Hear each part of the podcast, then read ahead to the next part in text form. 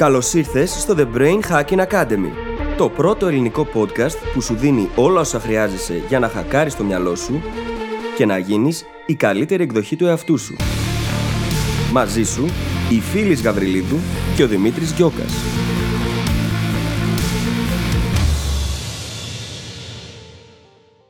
Γεια σου Brain Hacker. Έχεις ακούσει ποτέ σου τον όρο FOMO. FOMO στα αγγλικά σημαίνει Fear of Missing Out και δεν είναι τίποτα άλλο παρά ένας φόβος ότι χάνουμε τις εξελίξεις ή χάνουμε ευκαιρίες από τη ζωή μας, τη δουλειά μας, τις σπουδές μας, από το οτιδήποτε. Πρόκειται λοιπόν για ένα διαρκές άγχος, το οποίο οφείλεται κατά βάση στη γνωστική μας ικανότητα να βρίσκουμε και να αναγνωρίζουμε πιθανές ευκαιρίες στο περιβάλλον μας.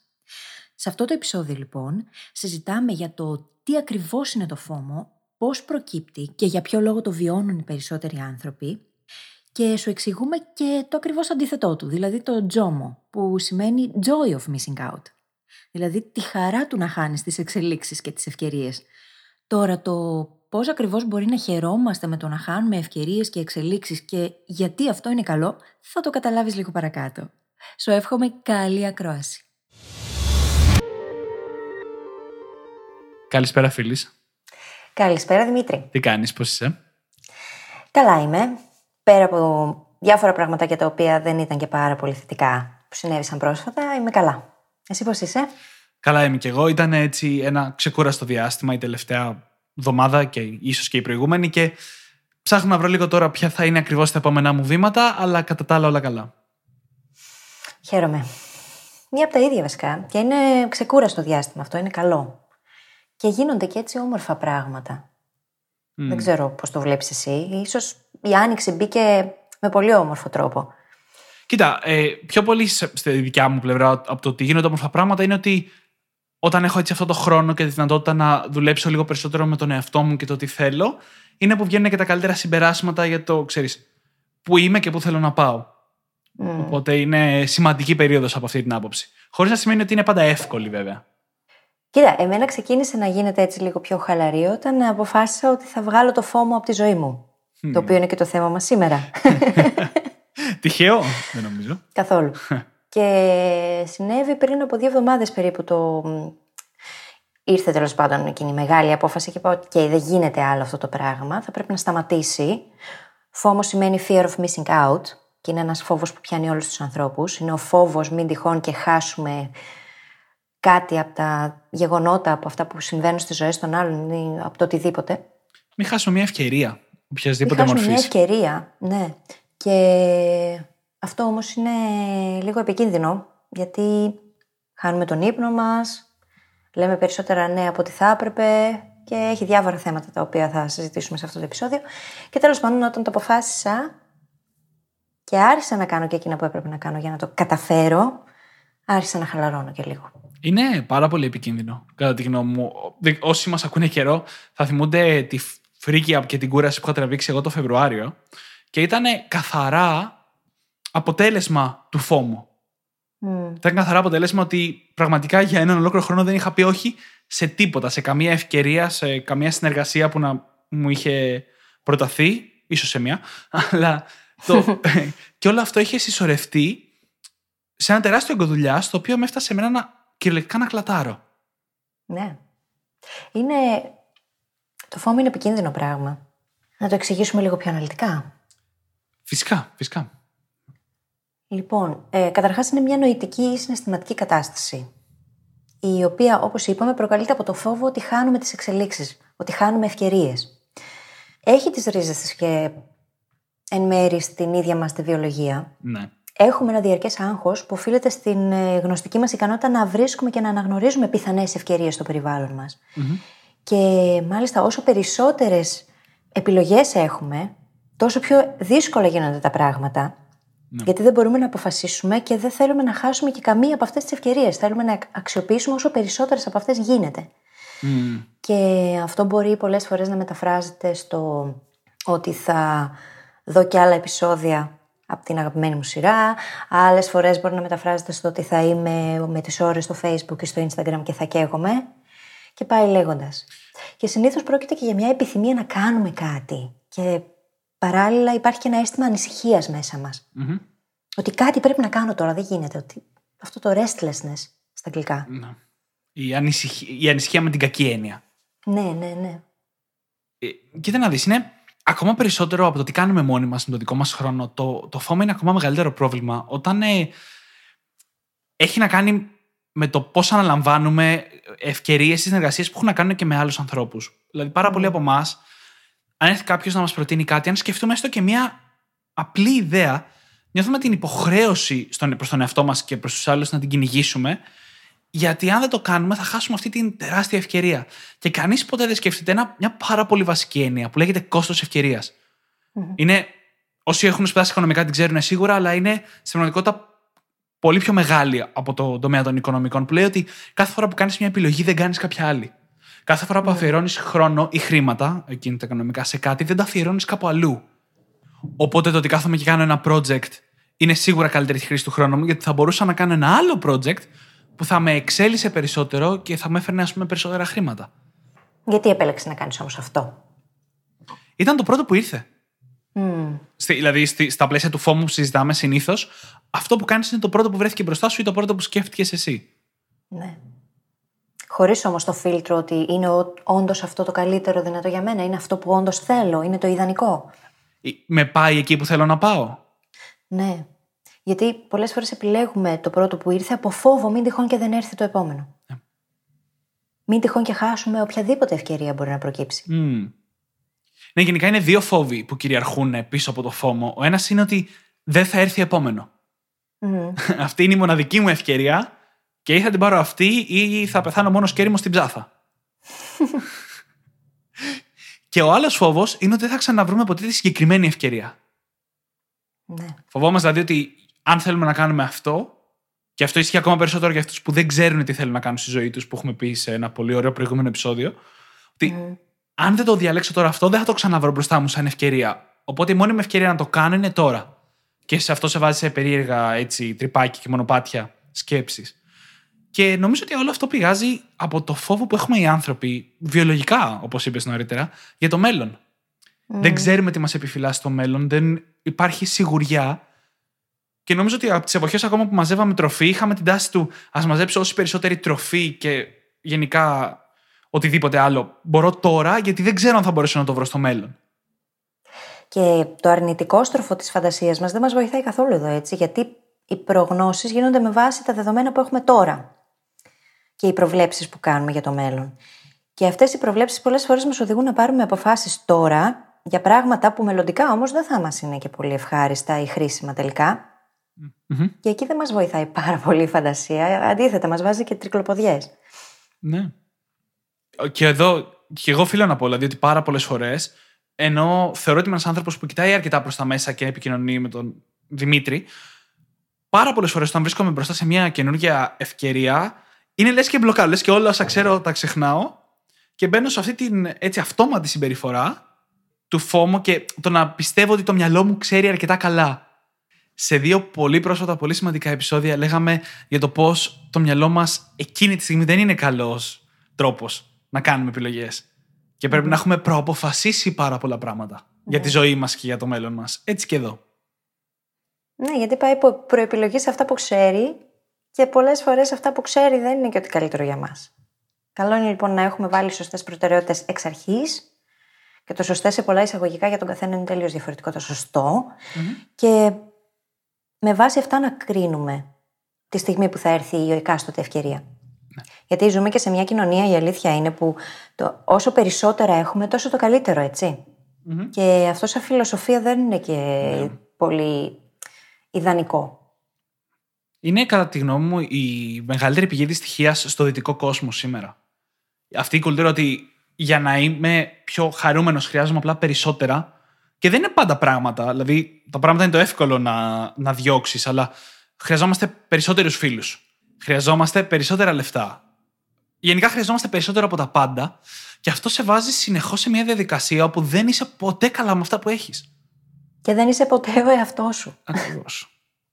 ναι. Ακριβώς. Γιατί ζεις απλά τη ζωή που οι άλλοι περιμένουν από σένα. Δηλαδή, περιμένει κανείς ότι θα θέλεις περισσότερα λεφτά. Περιμένει κανείς ότι θα θέλεις την καλύτερη δουλειά. Περιμένει κανείς ότι. Τελικά, Τι θέλουμε όμως εμείς, ο καθένας για τον εαυτό του ξεχωριστά; Μπορεί όντως να θέλουμε την καλύτερη δουλειά, αλλά γιατί; Ναι. Μπορεί να θέλουμε την καλύτερη συγκεκριμένη δουλειά και όχι την άλλη.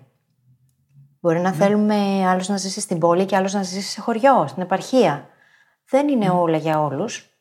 Αλλά αν προσπαθούμε να έχουμε συνεχώς περισσότερα και προσπαθούμε συνεχώς να ανταποκριθούμε σε εκείνα τα πρότυπα που προβάλλονται κυρίως από τα κοινωνικά δίκτυα σήμερα, τελικά δεν θα φτάσουμε ποτέ εκεί που ο πραγματικός μας εαυτός θα ήθελε, έτσι.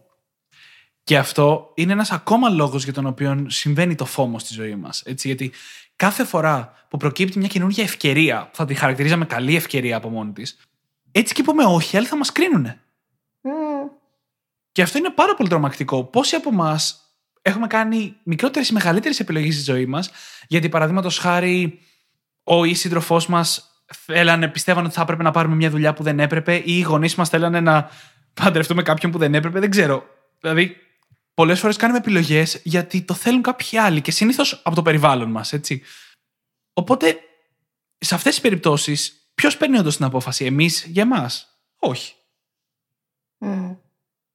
Σου έχω πει ότι ήμουν διοριστέας ΣΕΠ και είχα την ευκαιρία να διοριστώ στο δημόσιο.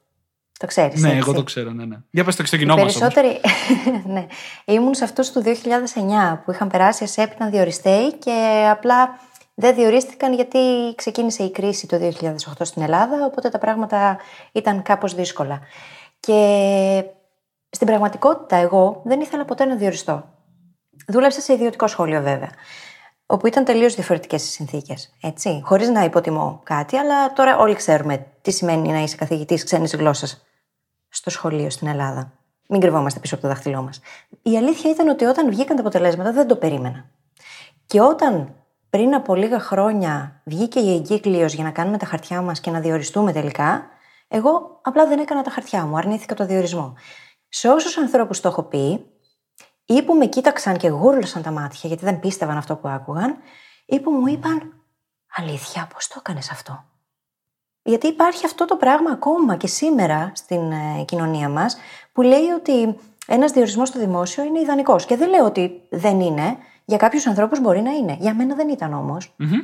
Αν όμως δεν είχα δει ποιες είναι οι δικές μου προτεραιότητες και τι θέλω εγώ πραγματικά να κάνω στη ζωή μου, θα είχα ενδώσει σε αυτήν ακριβώς την ανάγκη. Του να κάνω αυτό που θα κάνανε και όλοι οι άλλοι. Και έτσι είναι που καταλήγουμε να ζούμε τη ζωή που οι άλλοι περιμένουν από εμάς. Ναι. Και, και αν είχες κάνει τα χαρτιά σου και αν είχες διοριστεί, θα ήταν μια κλασική περίπτωση φόμου. Μια ευκαιρία που θα πίστευε ότι δεν θα σου ξαναεμφανιστεί, την οποία αν έχανε, θα καταστραφόταν ο κόσμος.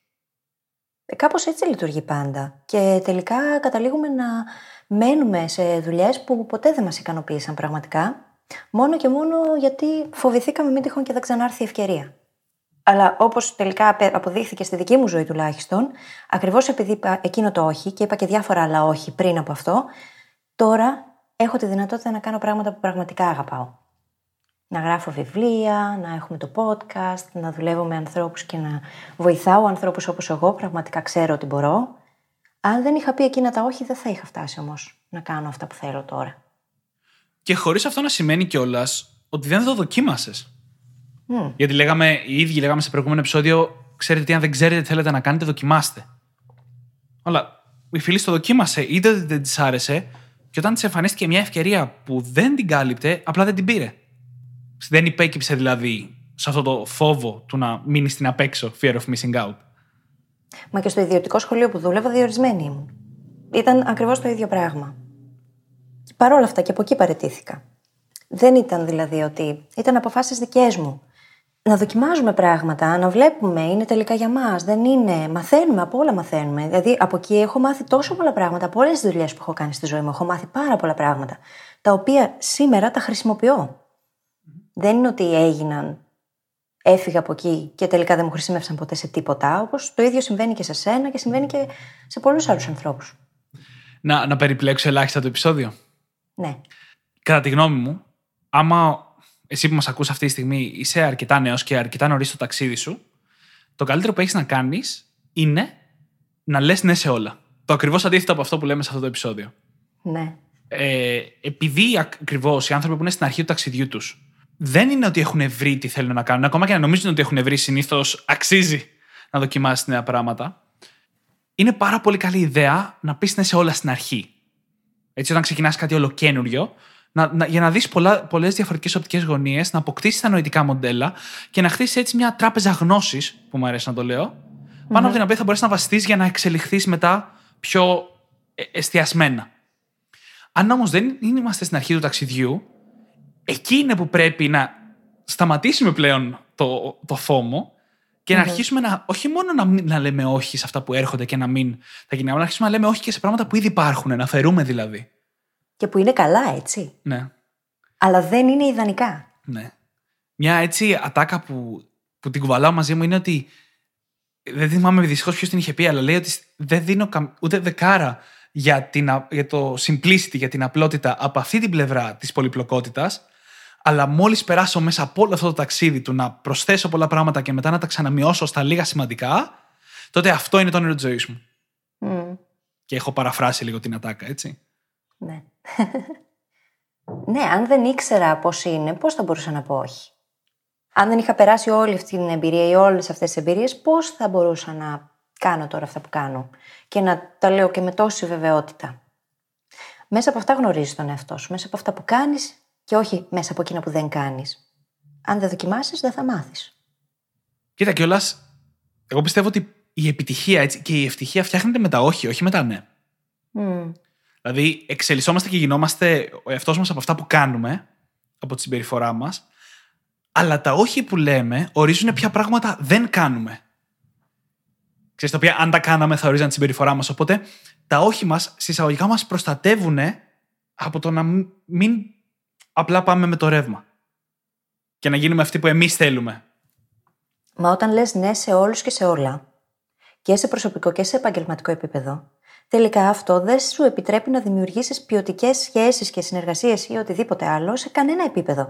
Γιατί προσπαθείς να είσαι παντού και πάντα και δεν είσαι πουθενά 100%. Είναι, το φόμο είναι το αντίθετο ακριβώς το 80-20. Το αντίθετο όμως; Δεν, δεν έχεις βάλει καμία απολύτως προτεραιότητα, είσαι παντού ταυτόχρονα. Προσπαθείς τουλάχιστον. Τελικά τίποτα από αυτά δεν κάνεις τέλεια. Αισθάνεσαι και αποτυχημένος, Παρένθεση, αυτό σχετίζεται κάπως και με το imposter syndrome, το σύνδρομο του απαταιώνα, που συζητήσαμε στο προηγούμενο επεισόδιο.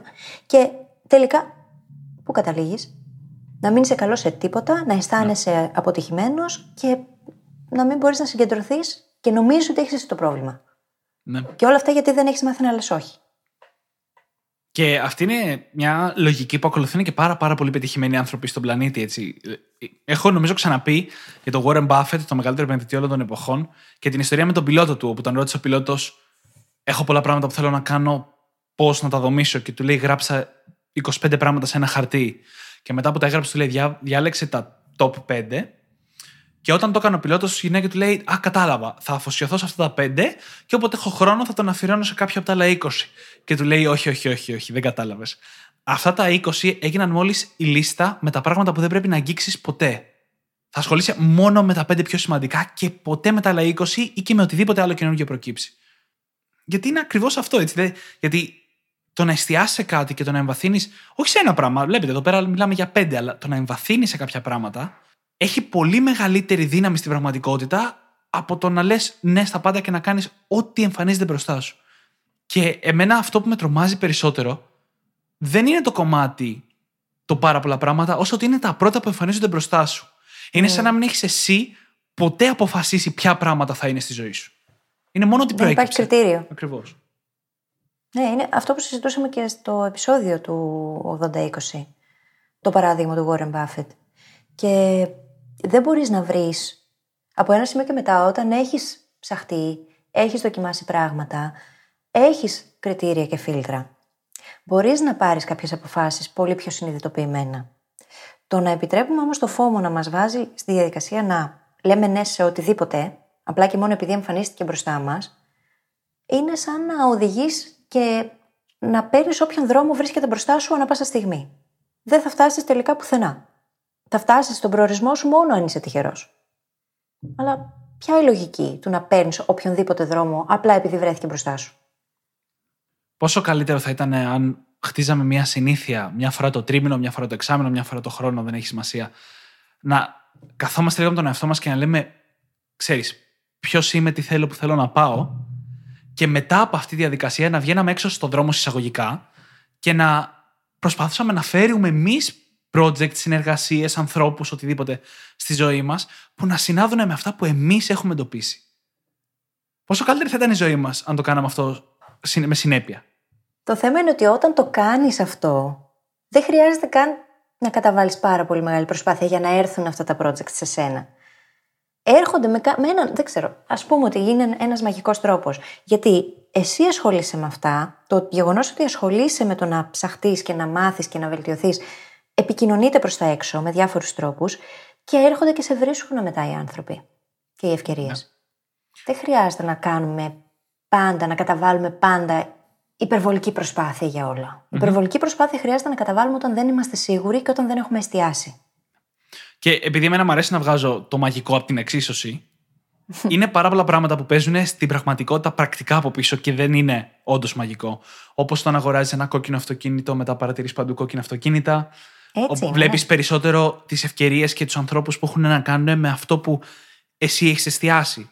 Επίσης, όταν εστιάζεις σε κάτι και το συνειδητοποιείς ότι αυτό είναι που θέλεις να κάνεις, είναι πιο πιθανό να αφιερώσεις χρόνο να διαβάσεις, να δεις βίντεο, να μιλήσεις με ανθρώπους γύρω από αυτά τα θέματα. Όσο πιο πολύ το κάνεις αυτό, είναι πιο πιθανό πάλι να εντοπίσεις ευκαιρίες. Τις οποίες, όπως μόλις είπα, είσαι και πιο έτοιμος να, να παρατηρήσεις. Οπότε δεν είναι ακριβώς μαγικό. Έτσι. Όχι, δεν είναι, αλλά επειδή ακριβώς επικοινωνείτε με κάθε τρόπο, όλο σου το είναι εκπέμπει αυτό το πράγμα, επικοινωνείτε. Μπορεί να είσαι έξω με μια παρέα και θα μιλήσεις για αυτά τα πράγματα που σε ενδιαφέρουν. Οι άνθρωποι αυτοί που θα σε ακούσουν, μπορεί ένας από αυτούς να ξέρει κάποιον. Έτσι πάει. Γιατί αυτά που μας ενδιαφέρουν πολύ, συζητάμε για αυτά. Και επειδή συζητάμε για αυτά και εκπέμπουμε όλο αυτό το πράγμα, ότι το κατέχουμε, ότι το ψάχνουμε, ότι, ότι, ότι, ότι, δημιουργούνται και συνθήκες γύρω μας έτσι, ώστε να φέρουμε αυτές τις ευκαιρίες στη ζωή μας. Και αρχίζουμε και τις παρατηρούμε, που θα μπορούσαν να προκύψουν υπό άλλες συνθήκες και να μην το δούμε καν, έτσι. Αρχίζουν και γίνονται τέτοια πράγματα, απλά και μόνο γιατί εμείς έχουμε συντονιστεί σε αυτό το πράγμα. Έχουμε κεντρωθεί, έχουμε συγκεντρωθεί και βλέπουμε πλέον τις ευκαιριε Και για όσους το ακούτε αυτό και λέτε, δεν, εγώ όμως δεν έχω ιδέα τι θέλω να κάνω, θυμηθείτε αυτό που είπαμε στο αντίστοιχο επεισόδιο. Δεν έχει σημασία να ξέρεις τι θες να κάνεις για πάντα, αλλά ποια είναι τα επόμενά σου βήματα. Όταν λοιπόν κάτσεις κάτω για αυτή τη διαδικασία που περιγράψαμε, αυτή τη συνήθεια, και λες, Ω Χριστέ μου, δεν ξέρω τι θέλω να κάνω, βρει απλά ένα-δύο επόμενα βήματά σου. Κάτι για να δοκιμάσεις τους επόμενους έξι μήνες. Και μετά εστίασε σε αυτό. Προστατεύει τον εαυτό σου από το fear of missing out για οτιδήποτε δεν είναι αυτό για τους επόμενους έξι μήνες. Έτσι να μπορείς να καταλάβεις αν κάτι σου ταιριάζει ή όχι και μετά να πας στο επόμενο ή όχι. Αντίστοιχα. Να πω. Ναι, έτσι είναι. Να πούμε μερικά παραδείγματα φόμο για να καταλάβει λίγο και το κοινό μας αν όντως έχει αυτό το σύνδρομο ή αν την έχει γλιτώσει. Ναι, ναι, φυσικά. Είπαμε διάφορα πράγματα έτσι έμεσα, αλλά ας τα δούμε λίγο πιο αναλυτικά. Φόμο είναι αυτό που παθαίνουμε πολλοί άνθρωποι που κολλάμε στο κινητό ακόμα και την ώρα που οδηγούμε ή σε άλλες φάσεις που κανονικά θα έπρεπε να είμαστε πάρα πολύ προσεκτικοί και τσεκάρουμε τα social media, βλέπουμε αν έχουν έρθει ειδοποιήσεις, μπορεί ακόμα να απαντήσουμε και σε email την ώρα που οδηγούμε ή στο Messenger σε κάποιο μήνυμα. Αυτό είναι φόμο. Μην τυχόν και χάσουμε καμιά οξία που θα έλεγε η μαμά μου. Mm-hmm. Σαν να μην υπάρχει αύριο, ας πούμε. Την ώρα εκείνη που πρέπει να προστατεύω τον εαυτό μου οδηγώντας και όντας 100% εκεί, εγώ κάθομαι και ασχολούμαι με το κινητό. Αυτό είναι φόμο, ξεκάθαρα. Είναι, είναι πράγματι φόμο και ίσως αυτό είναι λίγο περισσότερο μια έκφανση του φόμου στην καθημερινοτητα που δείχνει την ανάγκη μας, ξέρεις, αυτό που λέγαμε, να μην χαθεί ευκαιρία, να μην μείνουμε πίσω στις εξελίξεις. Προφανώς, αν κάνουμε βλακίες ενώ οδηγάμε με το κινητό, θέτουμε σε μεγάλο κίνδυνο τη ζωή μας. Αλλά... Και τον άλλον. Ε, Προφανώς. Ακόμα χειρότερα κιόλας, γιατί η δικιά μας βλακία δικό μας το κεφάλι, το άλλο τι φταίει, ας πούμε. Αλλά πέρα από αυτό, αυτά τα παραδείγματα μου ταιριάζουν περισσότερο για να δούμε αν έχουμε, ξέρεις, η αυτόματη μας συμπεριφορά είναι το φόμο. Αλλά για μένα είναι πολύ πιο επικίνδυνο όταν λέμε ναι, όταν ξέρεις, προκύπτει κάτι καινούριο στη ζωή μας. Ναι, γιατί, εννοείται, εννοείται. γιατί εκεί που είμαι για ένα καφέ με φίλους να πιάσω το κινητό δεν είναι σωστό και είναι παράδειγμα φόμου. Αλλά οι επιπτώσεις είναι πολύ πιο μικρές από το να δεσμευτώ σε κάτι που θα μου φάει δεκάδες και δεκάδες ώρες στο άμεσο μέλλον, οι οποίες δεν με, δεν, δεν με πάνε εκεί που θέλω εγώ να πάω. Θα διαφωνήσω μαζί σου σε αυτό, Δημήτρη. Γιατί αν έχεις φτάσει στο σημείο να κολλάς το κινητό την ώρα που οδηγείς, σημαίνει ότι κολλάς το κινητό σου και σε άλλες φάσεις. Όπως για παράδειγμα, όταν είσαι σε meeting στη δουλειά σου, όταν είσαι έξω με φίλους σου και όταν έχεις βγει ραντεβού ακόμα και εσύ είσαι με το κινητό και ασχολείσαι με αυτό, καταστρέφεις τις σχέσεις σου τις ίδιες. Mm-hmm. Κάνεις ένα πολύ πολύ κακό self-signaling στον ίδιο τον εαυτό σου. Και στους άλλους. Δεν είσαι ποτέ εκεί για κανέναν. Δεν είσαι τελικά καλός σε τίποτα. Αυτό μπορεί να έχει ολέθριες συνέπειες για πολλά πράγματα στη ζωή σου ταυτόχρονα. Ναι. Κοίτα, έχεις απόλυτο δίκιο. Ε, γιατί αυτό που λες είναι ότι πάρα πολλά ναι που λες στο κινητό συσσωρεύονται και σου κάνουν πάρα πολύ μεγάλη ζημιά. σω εγώ αυτό που έλεγα είναι ότι ένα ναι σου κάνει εξίσου πολύ μεγάλη ζημιά. Αλλά έχεις δίκιο. Αν το κάνεις μία φορά, θα το κάνεις και πολλές ακόμα αυτό με το κινητό. Προφανώς, αυτό είναι νόρμα. Και γι' αυτό το λόγο είναι σημαντικό. Ναι. Δηλαδή, ένας άνθρωπος που δεν μπορεί να αποστασιοποιηθεί από το κινητό του ούτε για πέντε λεπτά, το έχει συνεχώς κοντά του και πρέπει να απαντήσει μονίμως οποιοδήποτε τηλεφώνημα ή να απαντήσει οποιοδήποτε email του έρχεται προσωπικό, δεν μπορεί να εστιάσει ποτέ σε τίποτα. Έχουμε όμως συζητήσει ήδη σε προηγούμενο επεισόδιο τι συμβαίνει όταν δεν εστιαζουμε και ότι αυτό δεν είναι αποτελεσματικό. Στην ουσία δημιουργείται ένα μόνιμο multitasking, επειδή εγώ είμαι συνεχώς στα social media, έτσι. Πώς να είσαι καλός σε οτιδήποτε, τόσο σε προσωπικό σου και σε επαγγελματικό επίπεδο, όταν είσαι κολλημένος εκεί. Είναι αδύνατον. Και αυτό μετά, ακόμα και εκείνα τα ναι ή όχι που έχεις πει σε επαγγελματικό επίπεδο, δεν θα μπορείς να είσαι αποτελεσματικός. Ναι.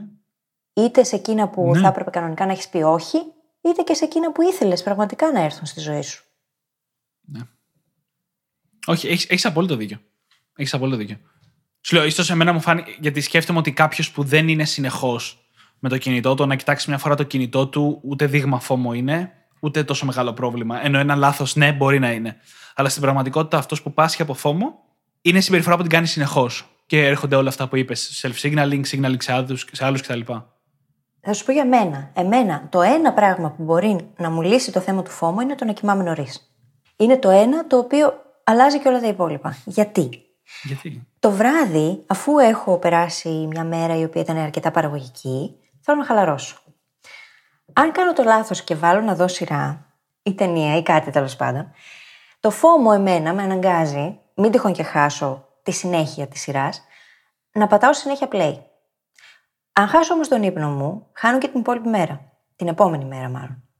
Μου δημιουργεί πρόβλημα αυτό όμως, γιατί ξέρω ότι όταν κοιμάμαι νωρίς και έχω ξεκουραστεί και έχω ξυπνήσει το πρωί νωρίς, τότε μπορώ να βγάλω πολύ περισσότερη δουλειά, ξεκούραστα, άνετα, σε πολύ λιγότερο χρόνο και να κάνω μέσα στη μέρα πολύ περισσότερα πράγματα τα οποία θα είναι τόσο για τη δουλειά όσο και για μένα προσωπικά, για να είμαι καλά. Και να πάρεις και καλύτερες αποφάσεις, ε. Ναι, πολύ καλύτερες αποφάσεις. Που σημαίνει ότι έχοντας αλλάξει αυτό το πράγμα σαν συνήθεια, ξαφνικά τα πράγματα μπαίνουν στη θέση τους και απλοποιούνται. Ξέρεις και τι άλλο μου βγάζει αυτό που είπες μόλις για τις σειρές; Έχουμε μιλήσει για την τοπαμίνη και το ρόλο της. Και ξέρεις, σχεδόν πάντα οι σειρές κλείνουν με έναν τρόπο που θες να δεις το επόμενο επεισόδιο. Οπότε υπάρχει άμεση ορμονική συσχέτιση έτσι, με την τοπαμίνη. Το να πεις όχι, το να πεις τώρα θα σταματήσω, περιλαμβάνεις μιας μορφής πόνο. Mm-hmm. Πώς λέγαμε ότι η αναβλητικότητα ενεργοποιεί τα κέντρα πόνου, όχι ακριβώς έτσι, αλλά ίδιο συνε... πολύ, παρόμοιο, πολύ παρόμοια αίσθηση και παρόμοιο συνέστημα. Και γενικότερα να το ανάγουμε και στα, σε άλλα πράγματα, όταν ε, λες όχι σε κάτι, είναι σαν να καθυστερείς τη χαρά. Mm. Δεν ξέρω αν είμαι ξεκάθαρος αυτό που λέω ότι προκαλείς έναν ψυχο... σε εισαγωγικά συναισθηματικό πόνο στον εαυτό σου, ή μάλλον δεν του προκαλείς συναισθηματική χαρά με το να έλεγες ναι. Γιατί το να πω όχι σημαίνει ότι τώρα δεν θα γίνει κάτι, εγώ δεν θα χαρώ από κάτι, ούτε από το χαρούμενο βλέμμα του άλλου που του είπα ναι, ούτε από τις άμεσες ανταμοιβές του συγκεκριμένου ναι. Και το, το είπα αυτό το όχι προκειμένου να έχω καλύτερες απολαυέ στο μέλλον. Αλλά ο εγκέφαλο δεν θα πάει πολύ καλά με αυτό, έχουμε πει. Mm-mm. Οπότε κάθε φορά που πρέπει να πεις όχι ή να αφαιρέσεις κάτι από τη ζωή σου, προκαλείς στον εαυτό σου ένα πόνο και το αφαιρείς χαρά. Το οποίο όσο μη σωστό και αν ακούγεται, μερικές φορές είναι σωστό έτσι για μελλοντική πολύ περισσότερη χαρά. Και αυτό ακριβώς, το instant gratification, είναι αυτό που πολλοί marketers διαφημιστές εκμεταλλεύονται. Και το φόμο, μάλιστα, από το marketing προέκυψε σαν όρος, από διάφορες έρευνες από τον Dr. Dan Herman, ο οποίος ασχολήθηκε με αυτό το 1996, μελετούσε κάποια brands και μέσα από συνεντεύξεις που γίνανε σε διάφορες ε, ομάδες, συνειδητοποίησε πως υπάρχει ένα φόμο και πως αυτό συγκεκριμένα αποτελούσε το λόγο για τον οποίο πολλοί πελάτες εγκατέλειπαν τα brands αυτά. Γιατί οι marketeers τους δημιουργούσαν αυτή την ανάγκη να αγοράσουν το αμέσως επόμενο προϊόν και αυτό το συνέστημα ότι αν δεν το πάρω ε, θα χάσω κάτι. Ότι πρέπει οπωσδήποτε να αποκτήσω το καινούριο μοντέλο του iPhone, ξέρω εγώ, ή οτιδήποτε. Και αποτελούσε αυτό τον λόγο για τον οποίο πολλοί εγκατέλειπαν, γιατί το καταλάβαιναν και αυτό το πράγμα δεν τους εξυπηρετούσε. Και δεν είναι και ότι καλύτερο, γιατί το έχουμε αυτό. Δηλαδή, είναι πάρα πολλοί άνθρωποι εκείνοι που θέλουν με το που θα βγει το επόμενο μοντέλο, οπωσδήποτε να πάνε να το αγοράσουν. Και αυτό είναι fear of missing out. 100%. Και έχει να κάνει πάλι με την πλουραλιστική κοινωνία και το ότι θέλουμε διαρκώς να έχουμε όλο και περισσότερα πράγματα και πρέπει να έχουμε τα καλύτερα και τα πιο καινούρια και αυτό δεν τελειώνει ποτέ. Είπαμε, είναι ότι δεν μπορείς να είσαι ικανοποιημένος με αυτά που έχεις και συνεχώς θες το επόμενο. Και πόσο πολύ θα λυνόταν αυτό αν μαθαίναμε να έχουμε ευγνωμοσύνη για αυτά που έχουμε στη ζωή μας. Η οποία σίγουρα θα γίνει και σχετικά άμεσα μελλοντικό επεισόδιο, έτσι; Ναι. Κοίταξε. Η ευγνωμοσύνη πάει πακέτο με την ενσυνειδητότητα. Το να είσαι στο τώρα, να αντιλαμβάνεσαι τι υπάρχει γύρω σου και τι έχεις και να λες ευχαριστώ για αυτά. Το φόμο έχει να κάνει με το μέλλον. Με αυτό που φανταζόμαστε για το μέλλον. Που σημαίνει ότι δεν είμαστε ποτέ εδώ. Δεν είμαστε ποτέ παρόντες. Είμαστε μονίμως σε κάποιο φανταστικό μέλλον που δεν θα έρθει ποτέ και τελικά καταλήγουμε να είμαστε δυστυχισμένοι γιατί δεν φτάνουμε ποτέ εκεί. Πώς να είσαι ευγνώμων για κάτι τέτοιο; Ναι, ναι. Είναι μια απίστευτη έννοια που εσύ μου έφερες ε, στο προσκήνιο, η οποία σχετίζεται πάρα πολύ με το φόμο, γιατί είναι το ακριβώς αντίθετο. Είναι το τζόμο.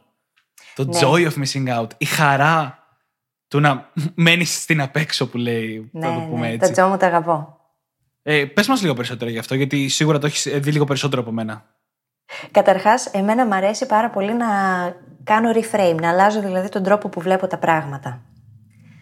Αν π.χ. υπάρχει το φόμο στη ζωή μου και φοβάμαι ότι θα χάσω οποιαδήποτε ευκαιρία, εξέλιξη, οτιδήποτε, να το δω λίγο διαφορετικά. Να αρχίσω να χαίρομαι που θα χάσω αυτή την ευκαιρία. Αν αλλάξουμε λίγο, βρούμε εκείνο που θέλουμε πραγματικά να κάνουμε και πούμε ότι αυτό τώρα είναι αυτό το οποίο θα μου δίνει την ικανοποίηση ανά πάσα στιγμή, και αλλάξουμε λιγάκι τον τρόπο που σκεφτόμαστε, πούμε άλλη ιστορία στον εαυτό μας για το φόμο και τον τζόμο, τότε τα πράγματα θα αρχίσουν να αλλάζουν και μέσα μας και έξω μας. Το τζόμο λοιπόν, επειδή είναι η χαρά του να χάνεις τις εξελίξεις, η χαρά του να μένεις πίσω, γιατί στην πραγματικότητα δεν υπάρχει μένω πίσω, πάντα είμαστε πίσω. Πάντα τα πάντα εξελίσσονται και ποτέ δεν προλαβαίνουμε να είμαστε εκεί. Οπότε δεν έχει και νόημα. Δεν υπάρχει κάτι το οποίο μπορείς να προλάβεις. Το τζόμο από την άλλη αν έχεις πάρει τον κανόνα 80-20, έχεις βάλει τις προτεραιότητές σου, έχεις βρει τι θες να κάνεις, ή έστω είσαι στο δρόμο και προσπαθείς να ανακαλύψεις τι θες να κάνεις, είναι πολύ πιο εύκολο μετά να βγάλεις πράγματα από τη ζωή σου και να πάρεις αποφάσεις. Και να χαίρεσαι με το να χάνεις πράγματα. Χάνεις εισαγωγικά, έτσι. Τι εννοώ; Μπορεί κανείς να επιλέξει να κάνει, να απέχει, ας πούμε, από τα social media για μια εβδομάδα δεν θα χάσει κάτι ιδιαίτερο, ίσα ίσα που θα κερδίσει πάρα πολλά πράγματα, όπως το να είναι παρόν όταν βγαίνει με τους φίλους του. Το να απολαύσει ένα καλό βιβλίο στον καναπέ του. Το να βγει μια βόλτα με το σκύλο του στην παραλία, χωρίς να είναι συνεχώς τσικιτσίκι με το κινητό και να τσικάρει να δει μήπως κάποιος του έστειλε μήνυμα. Όλα αυτά τα πράγματα μας προκαλούν πολύ μεγάλη ικανοποίηση.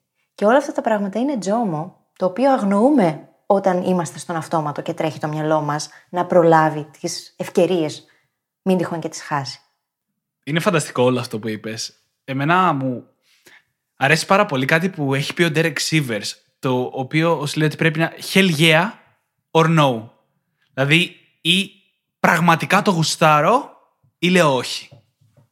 Και είναι ένας ωραίος τρόπος να σκέφτεσαι. Δηλαδή κάτι που μου προκύπτει, το γουστάρω πραγματικά, μου φωνάζω γι' αυτό ότι το θέλω. Τότε ναι, αλλιώς όχι. Και μου ταιριάζει πάρα πολύ με τον Τζόμο, γιατί σκέφτομαι ότι κάθε φορά που θα πω σε ένα Ε, οκ, ναι, είναι σαν να λέω όχι, γιατί δεν γίνεται να έχεις 15.000 πράγματα. Είναι σαν να λέω όχι σε ένα μελλοντικό ναι, ρε φίλε. Ναι. Και είναι, είναι κρίμα. Είναι, είναι, είναι κρίμα να σκέφτεσαι ότι θα χρειάζεται να πεις όχι σε κάτι που είναι ακριβώς αυτό που θέλεις, μόνο και μόνο για να πεις ναι σήμερα σε κάτι. Ε, ok. Okay. Αυτό το ε, ok, okay, πραγματικά θέλω να μην το ξαναζήσω ποτέ. Ναι. ναι. να ε, είναι και εγώ το ίδιο. Γιατί ξαναλέω, για τρεις μήνες πριν, έτσι. Ναι, Τρεις ναι. μήνες πριν υπέφερα χοντρά από τις συνέπειες αυτού. Ναι, πρόσφατα το συζητούσα κιόλας με μια φίλη και μου έλεγε Ναι, ok, okay, έχεις κάψει τις γέφυρες, και... α, αλλά θα μπορούσες να κάνεις και αυτό ξανά. Και έτσι είπα, Όχι. Ούτε κατά διάνοια, ούτε για πλάκα δεν μπορώ να το κάνω αυτό στον εαυτό μου ξανά. Γιατί απλά πρέπει να κάνω κάτι. Όχι. Απλά εμπιστεύομαι τον εαυτό μου και ξέρω ότι μπορώ να δημιουργήσω τις συνθήκες που χρειάζεται για να συνεχίσω να κάνω αυτό που κάνω τώρα. Δεν υπάρχει λόγος να γυρίσω προς τα πίσω από φόβο, μην τυχόν και χάσω καμιά ευκαιρία ή οτιδήποτε. Μμμ. Και για να είμαστε ρεαλιστές, έτσι, όταν πάμε προς την άλλη πλευρά, προς τον τζόμο, δεν συζητάμε για κάτι που είναι πάρα πολύ εύκολο. Μπορεί να σημαίνει να περάσουμε κάποιες περιόδους με χαμηλότερο εισόδημα, προκειμένου απλά και μόνο να αφήσουμε χώρο στη ζωή μας για να εξελιχθούμε σε αυτά που μας ενδιαφέρουν από μόνοι μας, αλλά και για να έχουμε το χώρο όταν έρθει αυτό που ψάχνουμε.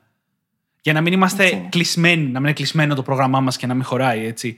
Το, αυτή η υπομονή και αυτό το, το ενδιάμεσο διάστημα είναι πάρα πολύ τρομακτικό. Είναι τρομακτικό για μένα και είναι τρομακτικό και για όλους, φαντάζομαι. Δεν μπορεί να μην είναι. Ναι. Έχει πλάκα όμως γιατί πολλές φορές λένε ότι, ξέρεις, αν φοβάσαι, είσαι στο σωστό δρόμο. Ναι. Το έχεις ακούσει αυτό; Ναι, γιατί αν φοβάσαι σημαίνει ότι βγαίνεις λίγο έξω από τη ζώνη άνεσή σου και αυτό είναι πάντα καλό. Κατ' εμέ είναι πάντα καλό το να βγαίνεις έξω από τη ζώνη άνεσή σου. Όχι πάρα πολύ όμως, το έχουμε πει Ναι. έτσι. Όχι πάρα πολύ έξω, αλλά να βγαίνεις έξω από τη ζώνη άνεσης. Το τζόμο είναι μέσα σε αυτά τα πλαίσια. Είναι ωραίο το να απλοποιείς τα πράγματα και να αρχίσεις να ζεις σε πιο χαμηλούς ρυθμούς. Είναι πάρα πολύ ωραίο πράγμα, γιατί είναι πιο εύκολο για το μυαλό να λειτουργήσει, τη δημιουργικότητά σου να είναι στο 100%, να μπορείς να πάρεις πιο ωραίες αποφάσεις, να επικοινωνήσεις με τους ανθρώπους καλύτερα, Μμμ. να επικοινωνήσεις με τον εαυτό σου καλύτερα. Δεν μπορούμε να τα κάνουμε αυτά όταν τρέχουμε συνέχεια και είμαστε μέσα στο στρες. Είναι πάρα πολύ δύσκολο. Ναι. Ξέρεις, θα σου πω τώρα τη στρατηγική που έχει βοηθήσει εμένα πάρα πολύ μετά που αποφάσισα να σταματήσω κι εγώ να είμαι φόμο στα παντα η οποία είναι, λέγεται βασικά γρήγορο όχι και αργό ναι. Αυτό σημαίνει ότι η αυτόματη σου αντίδραση, η γρήγορη σου αντίδραση είναι το όχι. Και γενικά όποτε θες να πεις όχι το λες γρήγορα. Το κόβεις γρήγορα, το σταματάς γρήγορα. Αλλά και σε περιπτώσεις που το σκέφτεσαι ίσως το ναι, είναι πάρα πολύ καλή στρατηγική να ξεκινάς με ένα Μάλλον όχι, αλλά θα σου επιβεβαιώσω λίγο αργότερα, ας πούμε. Ή καταλαβαίνεις τη λογική, ώστε να έχεις χρόνο να σκεφτείς τις προτεραιότητές σου, τα θέλω σου, να εκτιμήσεις αυτό που έχεις μπροστά σου και να αποφασίσεις αν θα πεις το ναι. Το ναι πρέπει να σας το βγάζουν με το τσιγκέλι. Πραγματικά πρέπει. Θα υπερβάλλω ελάχιστα, αλλά πρέπει να σας δίνουν όλα όσα θέλετε και ακόμα τόσα για να πείτε ναι. Και το όχι πρέπει να είναι το αυτόματο. Αυ- Εκεί θέλουμε να φτάσουμε. Και φυσικά για να το κάνουμε αυτό πρέπει να μάθουμε να λέμε και όχι, το οποίο είναι ένα ολόκληρο κεφάλαιο από μόνο του. Πώς να πεις, Όχι, θα κάνουμε επεισόδιο γι' αυτό, Δημήτρη. Οπωσδήποτε. Και πρώτα απ' όλα θέλω να κάνουμε επεισόδιο και θέλω να μάθω εγώ καλύτερα. Ναι, είναι μεγάλο θέμα. Είναι ένα ζήτημα που απασχολεί πολύ κόσμο γιατί στην κοινωνία μας δεν είναι τόσο απλό το να πεις όχι. Είναι δύσκολο. Δεν το μαθαίνουμε πουθενά. Δεν μας μαθαίνουν να λέμε όχι. Πρέπει να λέμε πάντα ναι. Και στο σχολείο και στην οικογένεια και στη δουλειά. Άμα πεις όχι, θα ανοίξει, θα πέσει φωτιά να σε κάψει. Είναι, είναι πολύ δύσκολο για έναν άνθρωπο να πει όχι, γιατί δεν έχουμε μάθει πώς να το πούμε. Και είναι και περίπλοκο. Κά- Γιατί ξέρεις, άλλες φορές πρέπει να πεις όχι και να επιχειρηματολογήσεις. Άλλες φορές λες όχι σε κάποιον που δεν του χρωστάς. Να του αιτιολογήσεις γιατί του λες όχι, γιατί είναι η δικιά σου ζωή. Είναι, είναι μια αρκετά περίπλοκη διαδικασία που όπως λες δεν τη μαθαίνουμε. Έτσι, Δεν είναι απλό. Κοίτα, ξεκινούν όλα αυτά με την παραδοχή και την αποδοχή τους. Πρώτα απ' όλα. Αν δεν παραδεχτώ ότι έχω φόμο ή ότι δεν ξέρω να λέω όχι για να αποδεχτώ την κατάσταση ως έχει, δεν μπορώ να την αλλάξω, έτσι. Οπότε θα ήθελα τώρα οι ακροατές μας να σκεφτούν λίγο σε ποιους τομείς της ζωής τους έχουν fear of missing out. Σε ποιους τομείς τους δημιουργείται αυτό το άγχος μην τυχόν και χάσουν κάποια ευκαιρία ή, ή κάποια εξέλιξη. Πότε σας συμβαίνει αυτό το πράγμα; Να αρχίσουμε λίγο να παρατηρούμε τον εαυτό μας. Πού έχουμε φόμο; Μμμ. Και βοηθάει, εφόσον το έχουμε εντοπίσει, το να βάλουμε λίγη αποχή στη ζωή μας. Να κάνουμε ένα intermittent fasting σε σχέση με αυτό το πράγμα. Μια μικρή νηστεία εισαγωγικά. Ας πούμε, αν είναι τα social media αυτό το οποίο το προκαλεί, μπορούμε να κάνουμε μια μικρή αποχή για τρεις μέρες. Να δούμε τι θα αλλάξει. Πώς θα είναι η ζωή μας εκείνες τις τρεις μέρες. Μήπως θα δούμε ότι τελικά έχουμε πάρα πολύ ελεύθερο χρόνο, ενώ πριν νομίζαμε ότι δεν είχαμε. Μπορεί να, αυτό να έχει να κάνει με τα email μας. Αν μπορούμε να το κάνουμε, τουλάχιστον τα προσωπικά email, μπορούμε να κάνουμε μια αποχή για μια εβδομάδα. Να δούμε τι θα γίνει. Και αν όχι για μια εβδομάδα ολόκληρη, μπορεί να είναι για δύο μέρες, έστω. Τι λες κι εσύ; Κοίτα να δεις, η, η συγκεκριμένη τακτική με την οποία θα κάνει κάποιος αποχή εξαρτάται πάρα πολύ από τη δικιά του κατάσταση. Αυτό που θα πω είναι ότι ό,τι αποχή και να κάνετε, στην αρχή θα είναι πιο δύσκολη από ότι εύκολη. Στην αρχή θα μας βρίζετε, που σας προτείναμε να κάνετε μια τέτοια αποχή και θα, γιατί θα νιώθετε πιο άσχημα, γιατί είναι, είναι σαν εθισμός. Okay, είναι όντως σαν εθισμός και όπως ξέρουμε, όταν προσπαθούμε να σταματήσουμε έναν εθισμό, έχουμε, έχουμε συμπτώματα στέρησης. Οπότε θα χρειαστεί λίγο χρόνο για να νιώσετε τη θετική διαφορά. Αλλά όλα γυρνάνε σε αυτό που είπε η φίλη, ότι η επίγνωση και η αποδοχή. Πρώτο βήμα είναι να έχουμε επίγνωση ότι έχουμε φόμο. Και πολλά από τα επεισόδια μας στοχεύουν σε ακριβώς αυτό. Να φέρουμε ένα θέμα που πολλοί από εσάς βιώνετε και αρκετοί από εσάς δεν ξέρετε πώς το λένε. Δεν ξέρετε ότι είναι θέμα, ας πούμε. Και μετά είναι η αποδοχή. Να πεις, OK, αυτό ισχύει, είμαι OK με αυτό. Ποιο είναι το επόμενο βήμα. Θα δώσω μια άσκηση απλή να κάνουν όλοι. Εμένα μου αρέσει να την κάνω. Κανονίστε να βγείτε με τους φίλους σας σήμερα, αύριο, μεθαύριο, μέσα στην εβδομάδα τέλος πάντων. Βγείτε και αφήστε το κινητό στο αυτοκίνητο ή στο σπίτι και ζητήστε και από τους φίλους σας να κάνουν το ίδιο. Και απλά δείτε τη διαφορά. Ή βάλτε όλα τα κινητά στο τραπέζι σε μια στίβα και όποιος κάνει πρώτο κίνηση να πάρει το κινητό του, αν κάνει, πληρώνει το δείπνο ή τον καφέ. Για όλους. Αρνητικό κίνητρο της έβαζε. Ακριβώς. Ακριβώς. Γιατί είναι μια κλασική στρατηγική που κάνουν σε κάποια meeting rooms προκειμένου να μην υπάρχει αυτός ο περισπασμός τέλος πάντων.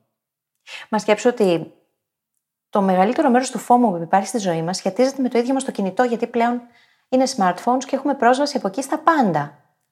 Αν βγάλεις αυτό, που Ναι, είναι ναι. κεντρικός παρονομαστής, βγάζεις τα πάντα Ναι. από το παιχνίδι, από την εξίσωση. Και είναι αυτό που είπες πριν. Το ένα είναι το φόμο στα μεγάλα πράγματα και αυτό το φόμο που λες τώρα είναι στα πο- μικρά πράγματα που τα κάνουμε πολλές φορές τα οποία ορίζουν και τη συμπεριφορά μας και το χαρακτήρα μας περισσότερο και μας κάνουν ζημιά.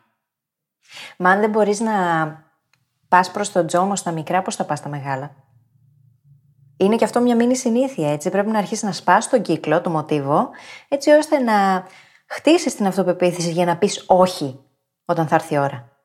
Με το να πεις απλά ένα όχι στο κινητό σου την ώρα που θα βγεις με τους φίλους σου. Είναι απλό πράγμα, δεν είναι τόσο δύσκολο. Μμμ. Και υπόσχεση θα αισθάνεστε τόσο χαλαροί. Την πρώτη φορά που το έκανα δεν το πίστευα. Πόσο χαλαρή αισθανόμουν. Και δεν αρκεί να έχεις το κινητό μαζί σου και απλά να το έχεις αφήσει στην τσάντα. Και μόνο που είναι εκεί, έχεις το μυαλό σου. Ναι. Θα πρέπει να είναι μέσα στο αυτοκίνητο κλεισμένο ή στο σπίτι. Να μην έχεις την επιλογή. Όταν έχουμε την επιλογή, δημιουργείται πρόβλημα, γιατί πάντα έχουμε το μυαλό μας και δεν μπορούμε να εστιάσουμε 100% στο τώρα, στο να απολαύσουμε τη στιγμή με τους φίλους μας ή με το τέρι μας, όταν έχουμε βγει έξω. Αν δεν έχεις την επιλογή, λοιπόν, τα πράγματα απλοποιούνται. Μμμ. Ξέρεις, ένα τελευταίο πράγμα που θέλω να πω για το φόμο είναι ότι δεν θα το βιώσετε τόσο πολύ στα πράγματα τα οποία δεν εξυπηρετούν κάποιο σκοπό, στα, στα κακά πράγματα. Αν έρθει κάποιος με μια χάλια προσφορά με- με- να θέλει να σας πληρώσει για ένα project 100 ευρώ, ένα μεγάλο project ξέρω, που θα πάρει δύο μήνες, δεν είναι δύσκολο να πεις όχι και να. Ξέρεις, δεν, είναι, δεν το αντιλαμβάνεσαι καν σαν ευκαιρία. Το, το φόμο εμφανίζεται πάρα πολύ σε αυτά που είναι καλά, που φαίνονται σαν καλές ευκαιρίες, τα οποία όμως εμποδίζουν, κλείνουν το χώρο για τις πραγματικά καλές ευκαιρίες, για αυτό που θα σου αλλάξει τη ζωή. Και, ε, μ' αρέσει ένα παράδειγμα με τα άρθρα. Για όλους μας είναι εύκολο να μην διαβάσουμε ένα άρθρο από αυτά τα εκπληκτικό. Ο τάδε έκανε το τάδε. Ξέρεις, τα, με τους στήλους τους περίεργους, ας πούμε. Γιατί το λες αυτό, εγώ όλη μέρα τέτοια διαβάζω. Αλλά είναι δύσκολο να πούμε όχι σε ένα καλό άρθρο. Αλλά πολλές φορές ο χρόνος που αφιερώνουμε για να διαβάσουμε ένα καλό άρθρο δεν τον αφιερώνουμε για να διαβάσουμε ένα άρθρο που θα μας άλλαζε τη ζωή ή ένα βιβλίο που θα μας άλλαζε τη ζωή. Μμ. Κατάλαβα. Και, και εκεί, είναι- εκεί είναι η επικίνδυνη ζώνη. Γιατί ναι, διαβάζεις ένα καλό άρθρο, εσύ νιώθεις καλά, όποιος άλλος σε δει να το κάνεις θα σου πει, ας πούμε, καλά λόγια. Δεν μιλάω μόνο για τα άρθρα. Αλλά κλείνεις το χώρο για κάτι πραγματικά δυνατό για σένα. Και γι' αυτό είναι σημαντικές οι προτεραιότητες. Τουλάχιστον εμείς να ξέρουμε που θέλουμε να πάμε. Τουλάχιστον. Και μην ξεχνάμε ότι είμαστε εδώ για να απολαμβάνουμε το ταξίδι και τις εμπειρίες που ζούμε, έτσι. Δεν είμαστε εδώ για να, για να κυνηγάμε έναν αόρατο στόχο που δεν υπάρχει στην πραγματικότητα. Στην ουσία, τι χάνεις όταν, ας πούμε, είσαι στα social media και βλέπεις 15 φωτογραφίες από κάτι ιδανικό που και εσύ θα ήθελες να ζήσεις. Και σου δημιουργείται αυτό το άγχος. Τη στιγμή που από πίσω ξέρεις ότι πιθανότατα οι άνθρωποι που ανέβασαν αυτές τις φωτογραφίες δεν ζουν όλη μέρα 24 ώρες το 24 ώρο αυτό που εσύ είδες εκεί. Φυσικά και δεν Παρ' όλα αυτά όμως, εσύ αισθάνεσαι εκείνη την ώρα στρες. Τη στιγμή που μπορεί εσύ να έχεις ζήσει κάτι πολύ πιο ωραίο. Μέσα στην ίδια μέρα. Ναι. Και αντί να ευγνωμονείς τη ζωή την ίδια που σε έφερε εκεί, κάθεσαι και ασχολείσαι με τι. Για το ταξίδι είμαστε εδώ και τις εμπειρίες. Δεν είμαστε για να κυνηγάμε αόρατου στόχους. Ναι. Έχουμε πει στο επεισόδιο στο Κανείς δεν είναι τέλειος ότι στα social media βλέπουμε μόνο τα highlights, βλέπουμε μόνο τα goal. Και η ζωή είναι όλος ο αγώνας. Νομίζω, νομίζω, νομίζω ότι ε, μπορούμε να το κλείσουμε εδώ το επεισόδιο μετά από αυτή τη μικρή σιωπή. ναι. Τι λες γιατί πέρασε και η ώρα; Έτσι θα γίνει. Τέλεια. Θέλω λοιπόν να σας πω να πάτε να βρείτε τις σημειώσεις του επεισοδίου στο site μας, στο brainhackingacademy.gr να μας βρείτε επίσης στο facebook και στο instagram γιατί θέλουμε το like και το follow σας, πάντα μας φτιάχνουν τη μέρα. Όπως λέω τα τελευταία επεισόδια κάθε φορά, ειδικά στη φίλη. Το λέει γιατί εγώ ασχολούμαι με τα social media, όχι επειδή είμαι κολλημένη και έχω φόμο. ναι, ακριβώς, ακριβώς. Χαίρομαι για τη διευκρίνηση. Τέριαζε σήμερα. Όχι τίποτα. Μην νομίζουν οι ακρότε μας ότι είμαι όλη μέρα και κοιτάω και έχω φόμο με το μην τυχόν μας κάνανε like. και φυσικά να μας στείλετε τις ερωτήσεις σας και τις αντιρρήσεις σας, γιατί λατρεύουμε να μαθαίνουμε περισσότερα για εσάς, να προσαρμόζουμε το υλικό μας σε εσάς και με τις αντιρρήσεις σας γινόμαστε κι εμείς καλύτεροι. Και εκεί που θα είστε στην ωραία μας σελίδα, να γραφτείτε και στο newsletter μας, αν δεν το έχετε κάνει ακόμα, γιατί με αυτόν τον τρόπο λαμβάνετε πρώτη-πρώτη όλα τα καινούργια επεισόδια, καθώς και άλλα νέα που δεν ανακοινώνουμε πουθενά αλλού. Και θα θέλαμε επίσης να σας ζητήσουμε να πάτε σε όποια εφαρμογή μας έχετε βρει και μας ακούτε, στο Podbean, το Stitcher, το Overcast, το iTunes και να μας αφήσετε ένα καταπληκτικό πεντάστερο review. Γιατί με αυτόν τον τρόπο βοηθάτε το podcast να ανέβει και μου φτιάχνετε τη διάθεση όπως είπαμε και πριν. και τη δικιά μου σε αυτή την περίπτωση. Ακόμα περισσότερο. Είναι ότι θα το διαβάσουμε και στον αέρα. Οπότε ένα παραπάνω και για σας. Εννοείται. Σας ευχαριστούμε πάρα πολύ που ήσασταν μαζί μας και καλή συνέχεια. Καλή συνέχεια.